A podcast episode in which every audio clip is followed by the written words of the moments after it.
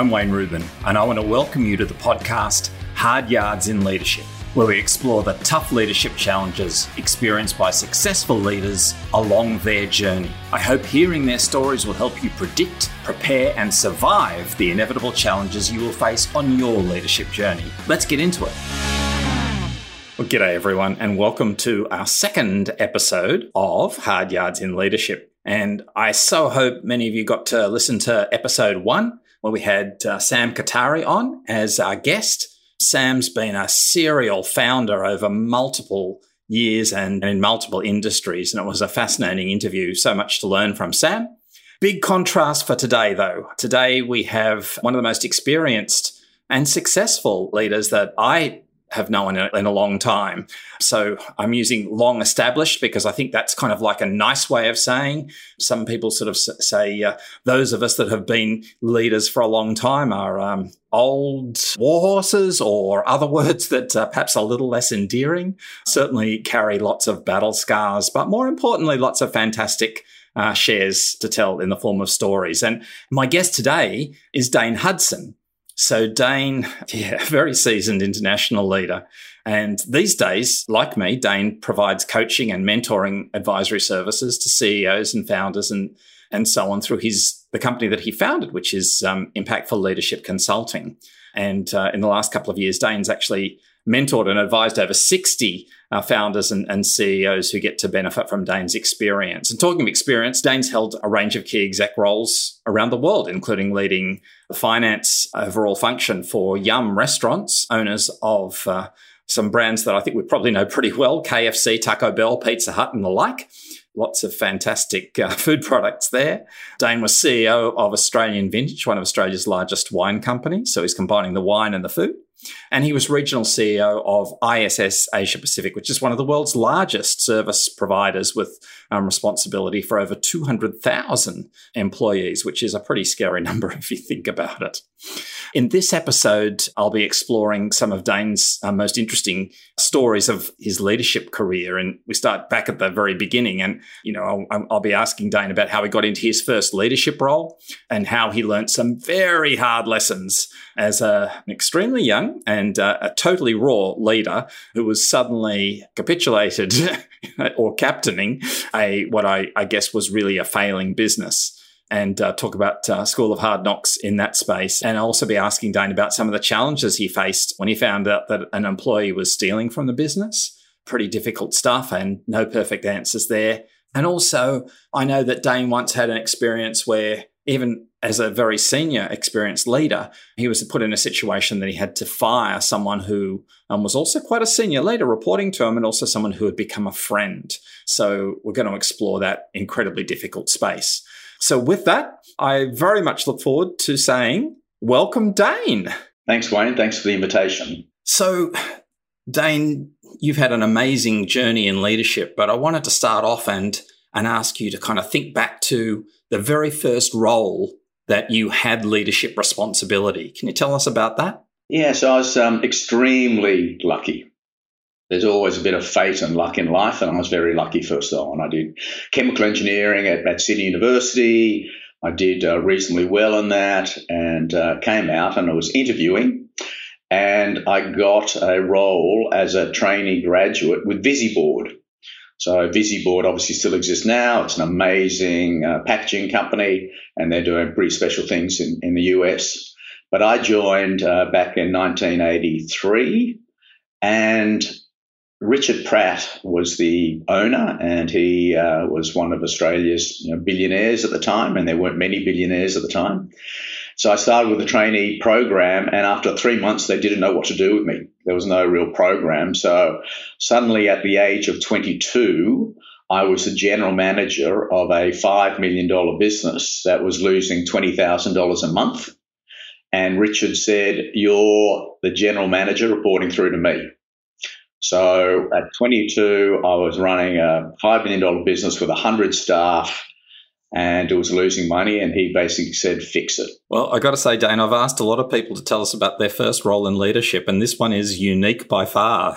That is, that is induction by fire, right? So when you heard this, do you remember kind of what first words kind of went through your mind? I was at the age where I just, I felt pretty immortal. So so I thought, okay, I can do this. And and clearly I had no idea what I was doing. But Dick, Richard Pratt, gave me a couple of mentors who were senior people. And they helped me on the journey, you know, creating a, a daily P and L as an example, because I did engineering, I didn't do commerce or any anything like that. So how to create a daily P and L, how to think about operational planning, how to think about cost levers like overtime, wastage, all these things. I also, every Friday morning from eight a.m. till ten a.m., we had general management meetings. So it would be Richard, and then his five general managers in New South Wales. And uh, I would sit at the table uh, next to Richard, and then everyone else was sitting around the table, and they were all at least double my age. And so just learning from them around the table was a, a fantastic journey. But it was tough. I got up at four thirty in the morning, every morning. I lived in Paddington. I rented a house in Paddington. I drove out to Liverpool every morning at, at five a.m. And in those days, the roads weren't as good. It would take at least an hour to get out to Liverpool. I would open the factory door at, at six a.m. in the morning, and then I would lock the factory up at uh, six o'clock at night. So, and I did that for three years, and that was tough. All my friends were going out partying during the week, and I was going, no, I need to get up at four o'clock in the morning. It really was the school of hard knocks, right? But amazing, amazing life experience to, to actually be a experienced leadership at that age, running a business, taking responsibility for a P and L, taking responsibility for people. This was a factory floor with, you know, bandsaws. You know, a bandsaw is a saw that comes down and you push paper through it, and, and all these other cutting machines. And, you know, we had people lose, you know, fingers while I was there. I mean, this is, I learned a lot about health and safety and what, what not to do. So really some amazing ex- life experiences as well, working with a lot of these, these people in the factory. Yeah, it's fascinating. You talk about the, the safety pieces. You know, so many of us in leadership, we worry about numbers, and that's often all we actually have to worry about. But when you've actually got people and their lives and their livelihoods and all of those sorts of things, and, and, and health-related issues, it's, it adds another whole level of not just complexity, but responsibility, right? Absolutely. So each of these people in the, the factory, as I said, we're out in Liverpool, every one of them would have two or three jobs. Mm-hmm. So they might work for me from six a.m. till two p.m., and then they'll go and do something else for four hours, and then maybe they also clean at night. So yeah. It's unbelievable what a lot of these dedicated people did to support their families, to support their kids, to try to get their kids to a better position. So I learned a lot about the community of a factory as well. Yeah, and it, it kind of brings up also, I think, something that people often, when they haven't been in a position of ultimate authority, don't really understand. But, you know, we, we're not just, again, we're not just banging out numbers, but we're actually responsible for making sure that businesses are successful to ensure ongoing and stable employment for people that desperately need it.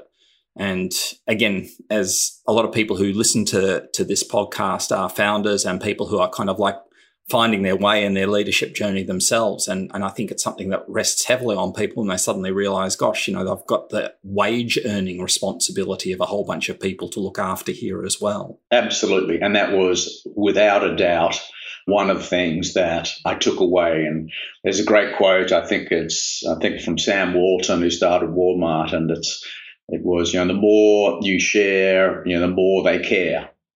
So you do that with your staff. If you show that you actually care about them, they're going to actually care about you and, and hopefully care about the business as well. So your workforce aren't necessarily your best friends, but you need to show that you care about them. Yeah, it's a great lesson. Dane, the topic we want to get into today gets back to this concept of hard yards in leadership. So I'm, I'm going to get you to keep in your early days there of your leadership journey and and ask if something springs to mind as kind of like one of the first specific sort of challenges that hit you that really kind of rocked your boat as a leader, and perhaps you could share that with our listeners. Yeah, I've got a ton of them. So let me let me start off with, with the first one, when I was the general manager of this small um, packaging company.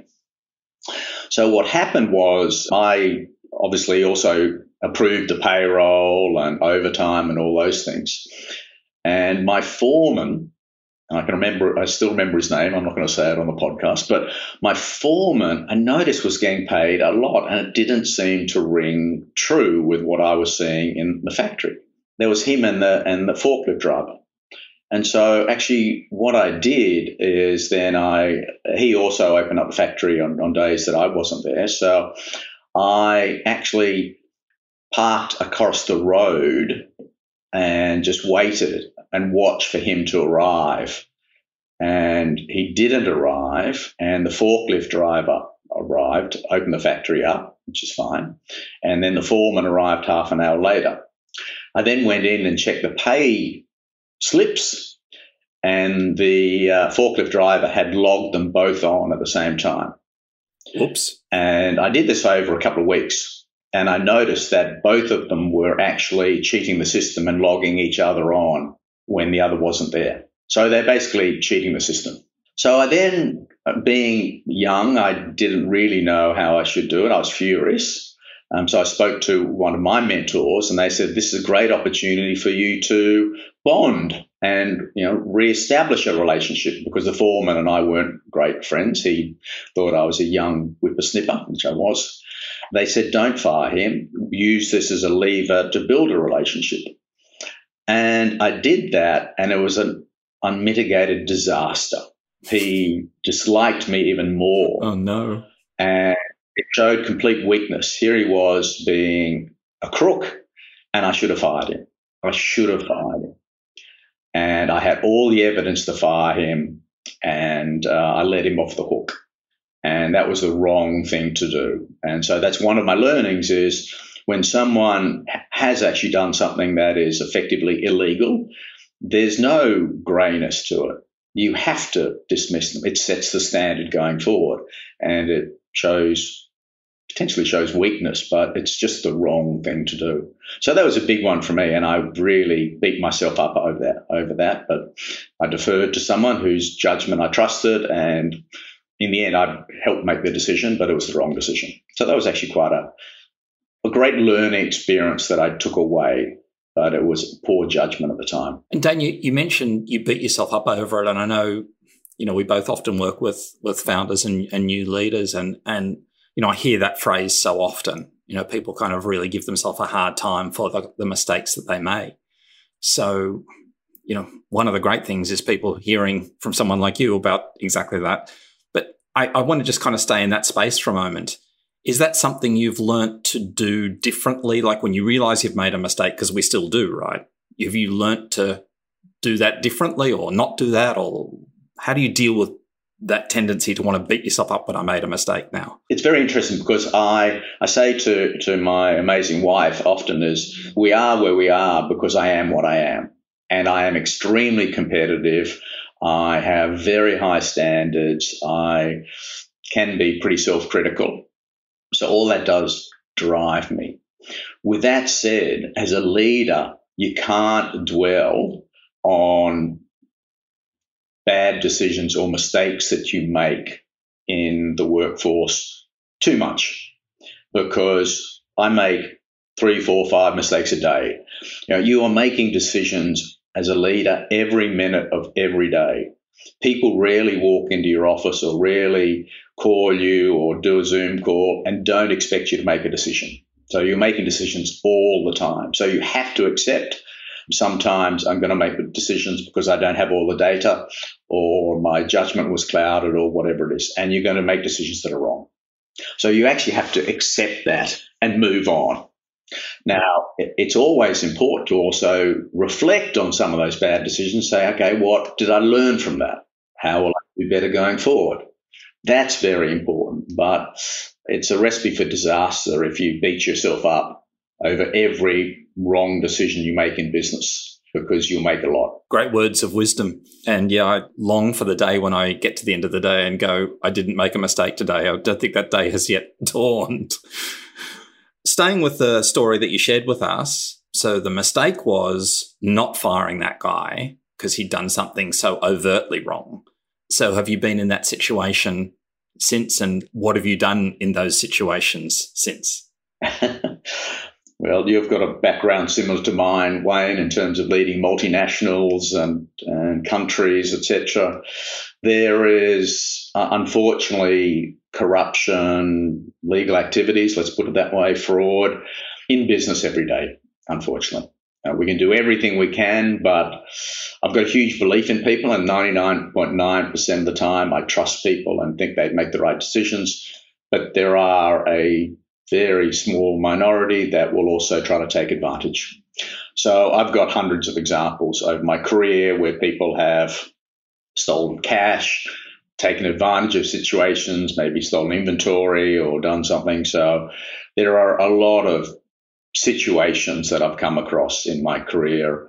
And since that time, I, I'm a lot firmer on this was categorically wrong. It's a, a breach of our Uh, rules, we need to make a decision on it.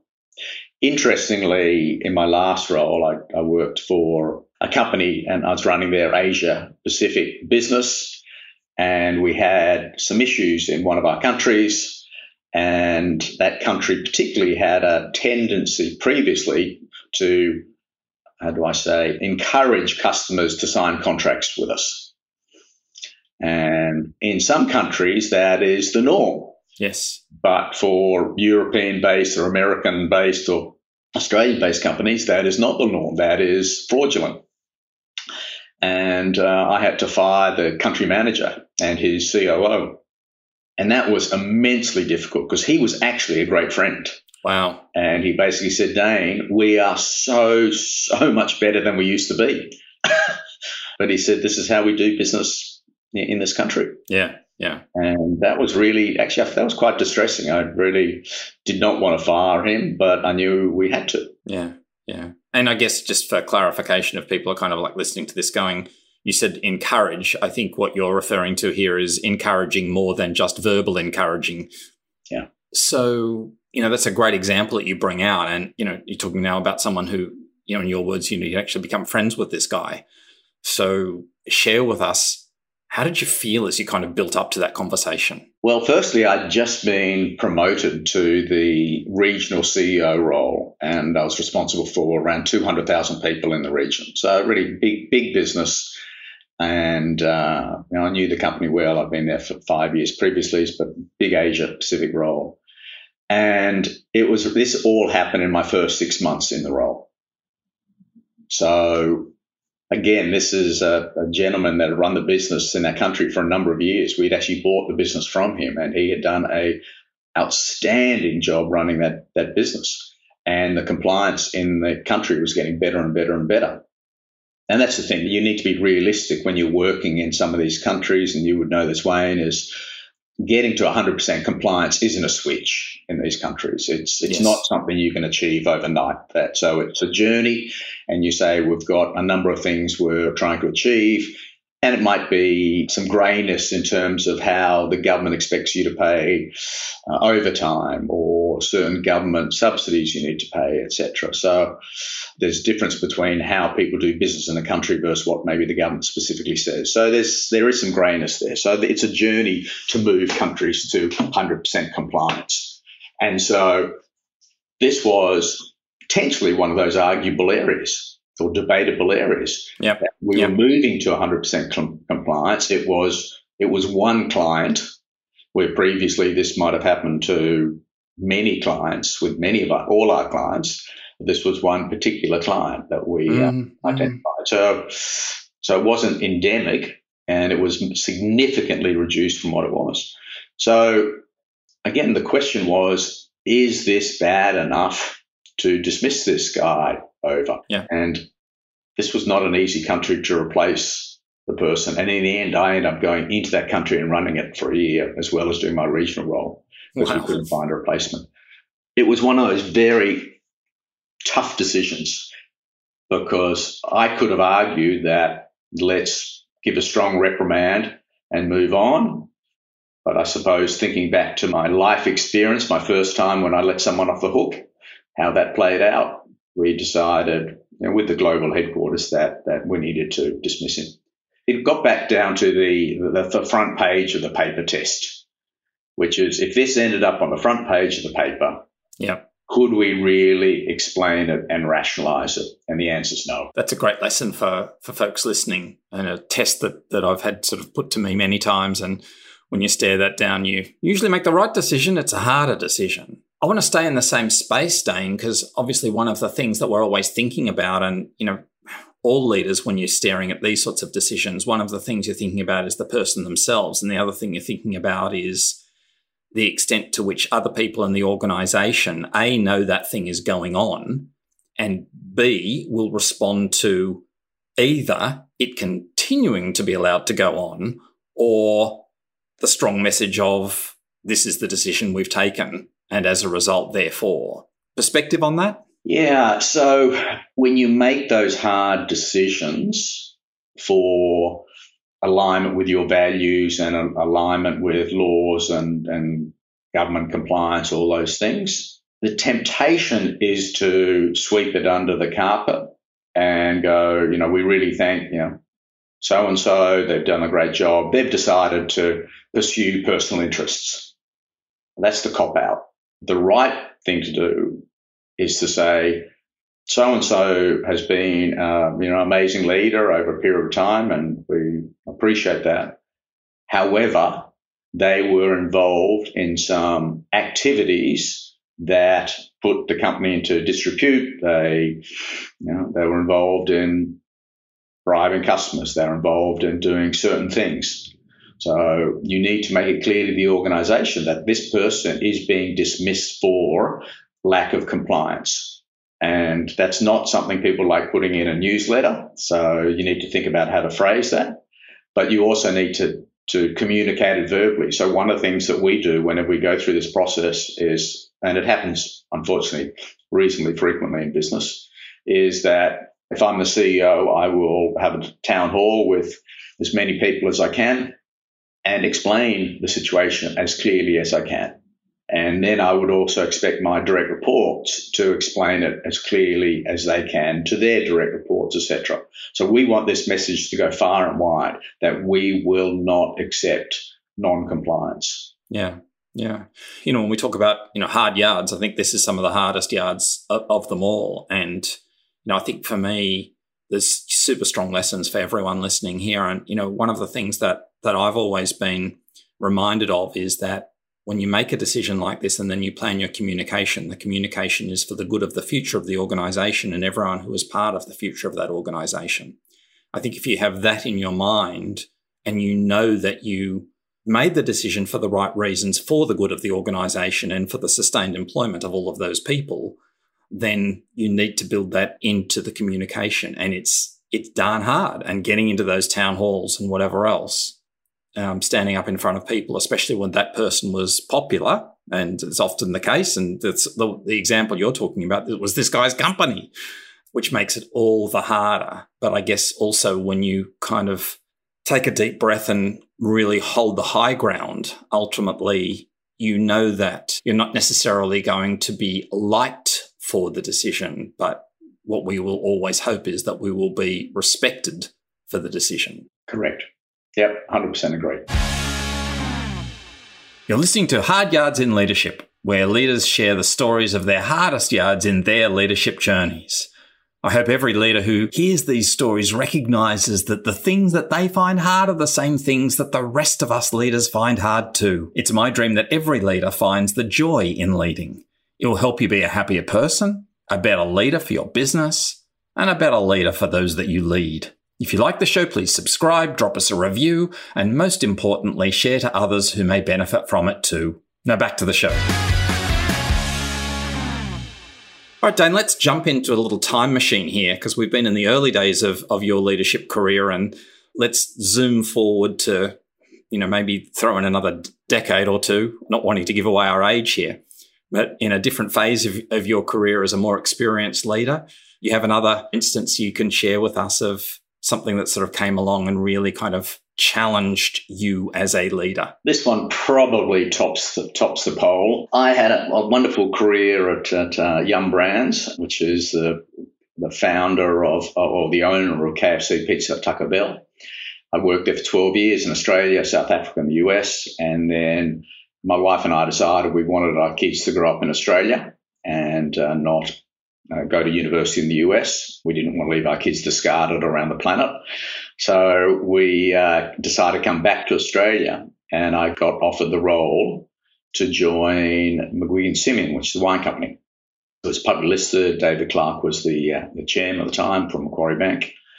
So I joined that company, and I joined it because David said we were about to buy two or three of our competitors. We would have been the largest wine company in the world. I was just, I was the right person to come in to run this company. He wanted someone that was seasoned, a lot of F M C G experience. So yeah, very interesting role. And we were in the A S X two hundred.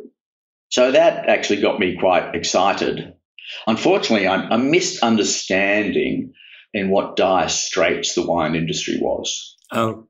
And so I joined in the worst time of the wor- of the wine industry's history. We had a global oversupply and Australian oversupply. The company had far too much private label. We made about one hundred sixty million litres of wine a year. We only had a home for about thirty million of it. So we had to sell private label, and we had some great clients. But unfortunately, with private label and bulk wine, you become a price taker, and mm. we had an oversupplied market. Mm. And then we went from an oversupplied market to the worst drought in Australia's history, where water costs were monstrously expensive. And so basically, the, the share price went from six dollars to three dollars in the six months before I joined. And then over the ensuing eighteen months, it went from three dollars to eleven cents. No, that's terrific. So I think it's Warren Buffett. Any bad industry can kill a competent C E O. Yes. I'd love to put myself in that bracket. Because we just got destroyed, and people didn't think we'd survive. Um, I mean, all our competitors, Foster's, who owned Penfolds and all those wine brands, their valuation went down by billions of dollars. Everyone's valuation went down by a monstrous amount of money. Four out of my five biggest bulk wine competitors went broke. Everyone was betting we would go broke. Every day was a knife fight. It was the toughest time of my career. My wife would say mm. she didn't know how I'd get out of bed every morning and go in to, to do my best for, to keep the company going. But I had a great leadership team. We had amazing people in the business, and that's what kept me going. I'm passionate about supporting my team, and winemakers and people who work in vineyards are passionate people. They love the company, they love the product, they love what they did. So I felt a tremendous obligation to stay there and help the company through. So, and we did. We did survive. By the time I left, we'd got, got it from eleven cents back up to forty cents. I looked the other day, fifteen years later, thirteen years later, it's now sixty cents. It's become it's become irrelevant in the marketplace, and that's because it was always bulk wine and private label wine is not a place to be successful. The successful wine brands will be the you know, Treasury Wine Estates, the family companies that are in it for generations and generations, that have home for their grapes, home for their wine in, in, in great brands. And that's what we did. We focused on building brands, and we did that. We at least tripled our, our branded business while I was there. We sold down and exited vineyards. We closed and sold wineries.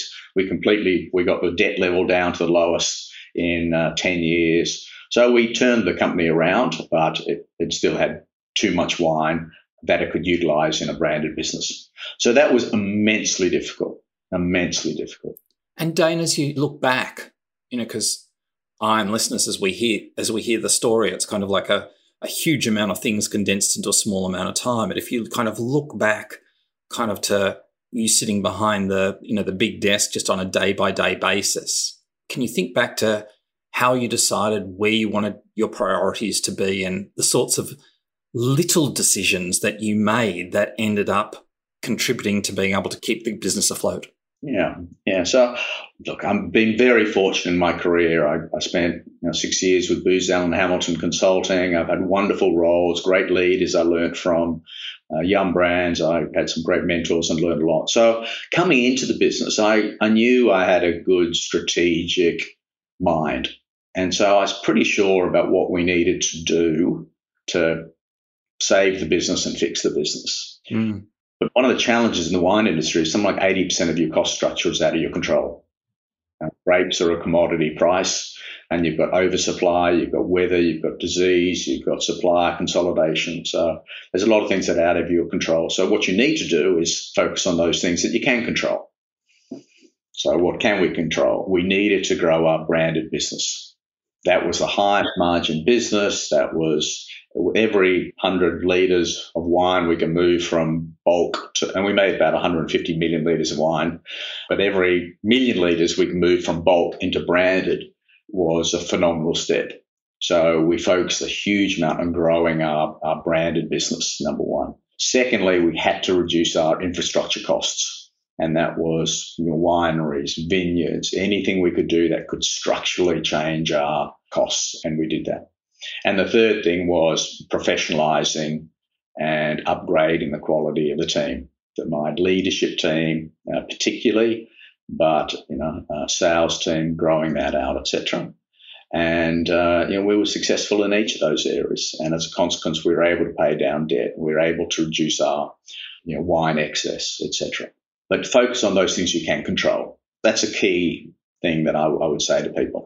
And I also, just a little bit of career learning is mm. when you do make decisions about what startup you want to join, what startup you want to create, what company you want to join, have a look at the business and think about their revenue line and their cost line.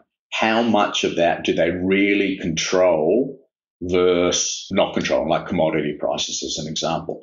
Yep. You want to join companies where where ninety percent of the business is in your control. That's really important, and that wasn't the case that I found. Yeah, they're great lessons, Dane, and you know, just pull some different pieces out from that. And, and the first you've just re-emphasised, the focus on what you can control. And you know, we both on a daily basis deal with you know founders and and, and leaders of business, and so often people get really burdened by ultimately things that they can't control. And I think it's a wonderful, matured discipline that we will always encourage people to work on getting good at, because you can't control the weather, you can't control, you made a whole list of things in that business, and eighty percent is a, a wild amount. I've never been in a business that that has, has the number that high. But the simple fact is staring at all of those things isn't going to do you any good, right? That's a mental discipline, I guess, more than anything else, right? Absolutely. And the other thing that I, I would suggest is a, a learning for people, or a, a filter when they're looking at businesses. Think about the EBITDA margin at the end of the day. Often leaders that can run businesses with EBITDA margins of fifteen to twenty percent can't run businesses with EBITDA margins of five percent. So it's a very different mentality moving from, for me anyway, say from the fast food industry to the wine industry. So that was probably something that I, and the wine industry can have better margins, but not so much when I was there. But then when I moved into the facility services industry, that had four percent margin. So you've got to think about what's your expertise, and because it is a different mindset. And so when you're recruiting people, are they coming from a low margin business, or are they coming from a high margin business? If they are coming from a high margin business, will they actually be able to operate with the intensity that they need in a low margin business? You know, that's a great takeout for, you know, especially founders listening to this podcast who are going through different phases of growth in their business. And many times they kind of go, okay, I, I need to go out and get, you know, a new sales leader, a new marketing leader, whatever it might be, who's going to kind of help us, you know, grow to that next step. And so they look for people who've been in bigger businesses. But one of the things I think they'll often miss is that whole margin piece. You know, what sort of a margin business did someone come from? Because the simple fact is the, you know, as you've been describing, the narrower your margin in which you play, the more, I guess, focused and precise you need to be about the decisions you make, about everything that involves spend. And it's hard to change someone who's been in a high-margin business where you can kind of throw it around and see what sticks, and then suddenly find yourself in a in a much lower-margin business where you don't have that luxury. So I think that's a great learn for our, for our listeners. Another thing, Dane, I just wanted to pick up on is you talked about um, looking for ways that you could reduce some of your infrastructure burden, and you know I guess that also ma- involves making some pretty hard decisions because there's sell-offs and close downs and, and those sorts of things. And I guess, you know, those in themselves are often really hard decisions to make, but you know that if you don't make that decision, you make a soft decision there and you the, the potential is the whole ship sinks, right? You want to speak to that? Yeah. So when you look at businesses with, with high infrastructure costs, so the wine industry is a, a good example. With we were one of the largest owners of vineyards and managers of vineyards in Australia. We also had about eight wineries. And so the very, very high cost and some dedicated people that worked there.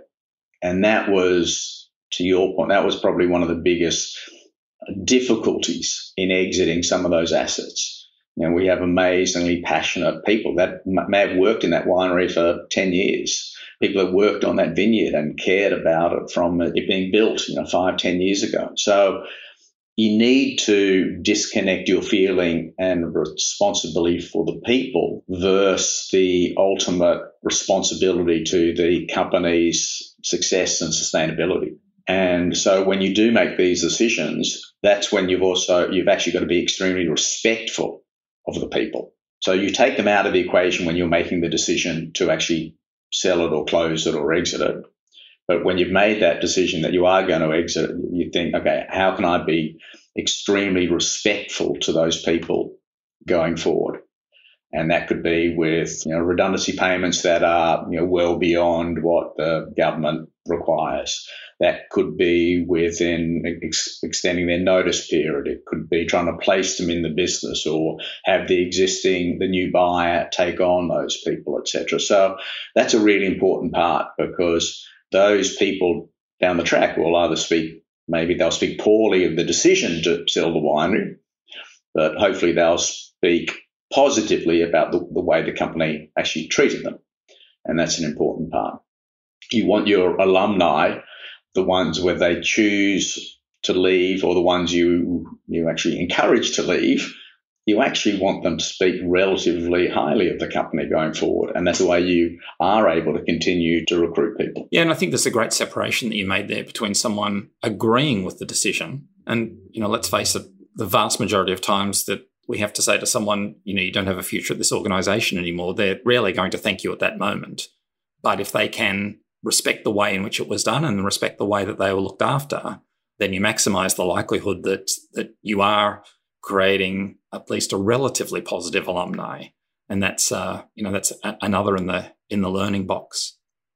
And Dane, the other thing that you mentioned when you're kind of talking through kind of like that big basket of things that you kind of took on as as you know how do I keep this this organisation afloat?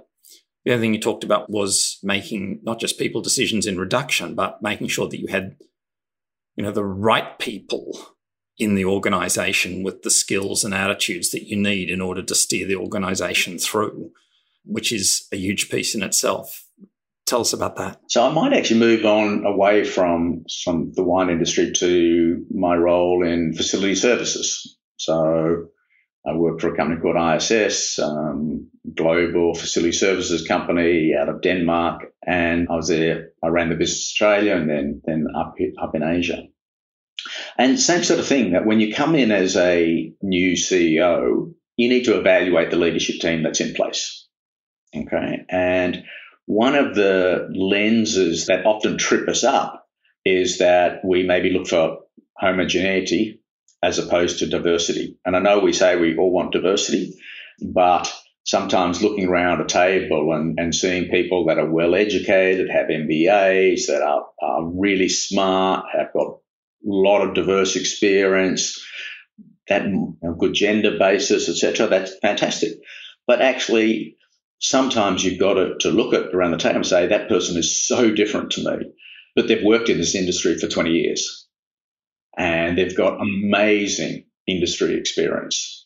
And although they may not operate the same way I operate, they've got amazing depth of industry experience.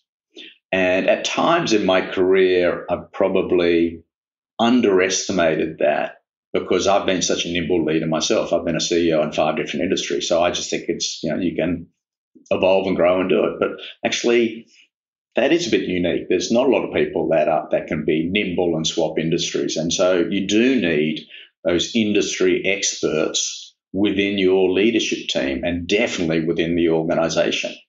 And that's absolutely critical. But because they don't necessarily think like you or respond like, you know, you or me who are, have different experiences, they can actually be a bit frustrating at times. But they have this wonderful industry expertise that's so necessary. Yeah. And sometimes my career, I've underestimated that to my detriment. That's a great reflection, Dane, and you know, a great one again for, for folks listening, because I think um, we're all naturally attracted to many of the same sorts of things. And it's hard not to kind of have a sense in our minds of leaders look like this and people who fit in my organisation look like this.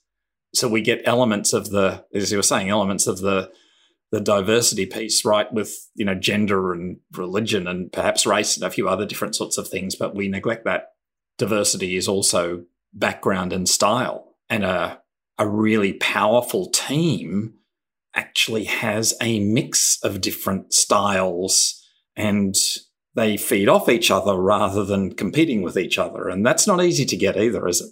No, it's not. And the other thing along the lines of building your leadership team is it takes years. So a lot of people I work with, you know, they're like, oh, my leadership team isn't right. You know, Dane, how long does it take to get your leadership team right? And I'll say, oh, probably three years. And their face just drops. Three years, I can't wait three years. But it does. It takes years. You will make hiring decisions at their senior level because people at that senior level interview well. Uh, you've got to deeply reference check them, but even that sometimes goes astray. So, and sometimes you'll promote someone in the organisation. And I've done this many times that I thought, I'm not sure if they're ready. I'm not sure if they're the right person, but I want to get closer to them. And the easiest thing to do is promote them to the leadership team and reporting directly to me. And they don't all always work out. So when they don't work out, you've got to make the decision quickly. Yeah. Three to six months. We all have this bias to loyalty, but if the person's not working out, you've got to make the decision quickly. But my point is it takes years to get a great leadership team in place. Yeah.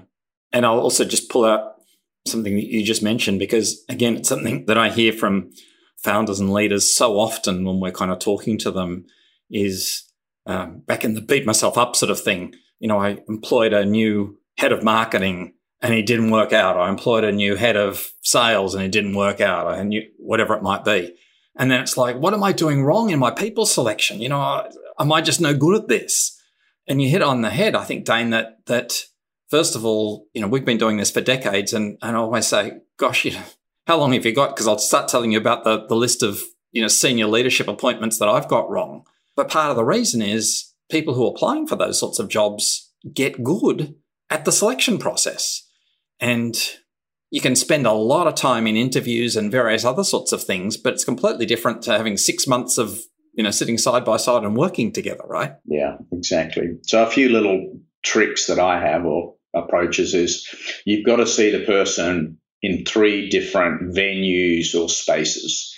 So first time they come into your office and you have an interview with them and, and, and you get them down the track. Next time, maybe you have a, a coffee with them in a coffee shop somewhere or go for a walk along in the park or beach or walk around the office, et cetera.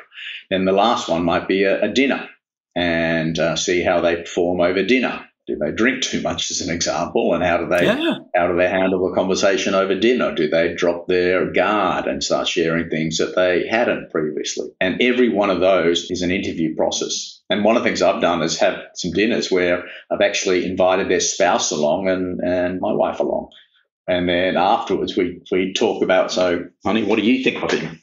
Look at them in, in different spaces, number one. Yeah, yeah. And then even before to that, tear their resume apart, look for certain things in their resume that don't make sense.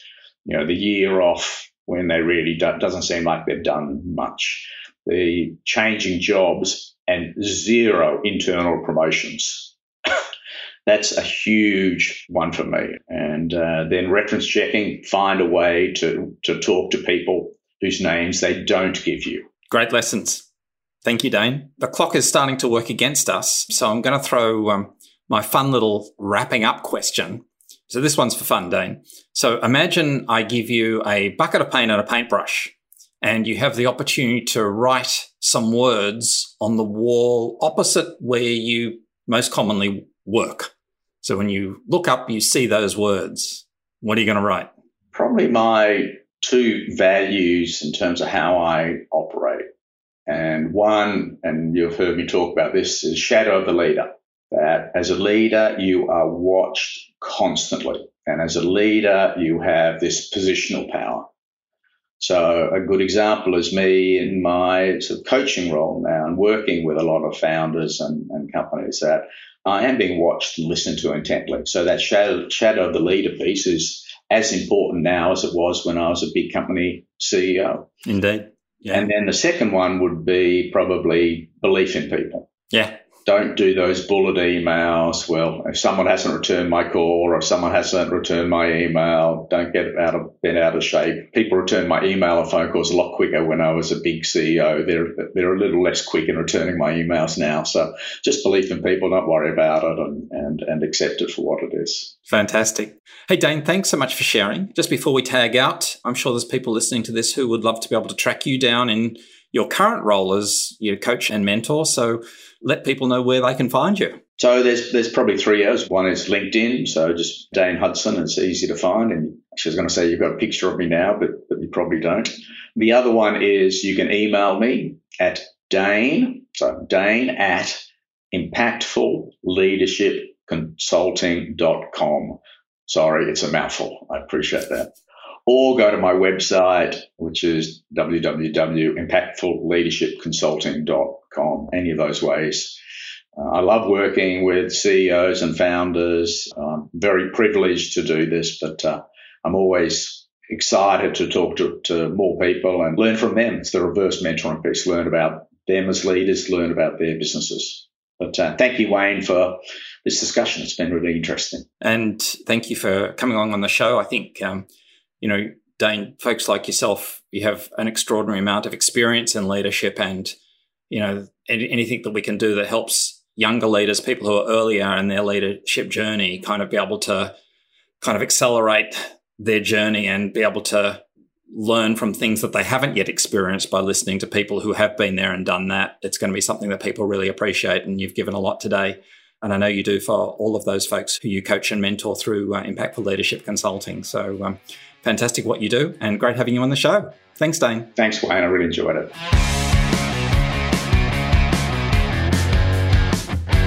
Thanks for listening to another incredible episode where successful leaders share their hardest yards. If you enjoyed it, don't forget to let people know by sharing the episode around and rating and reviewing the podcast on the platform you listen on. Feel free to join our online community on LinkedIn. You can find the link in our show notes. I look forward to seeing you next week. Meanwhile, keep learning, find the joy in what you do, and keep believing in yourself as a leader.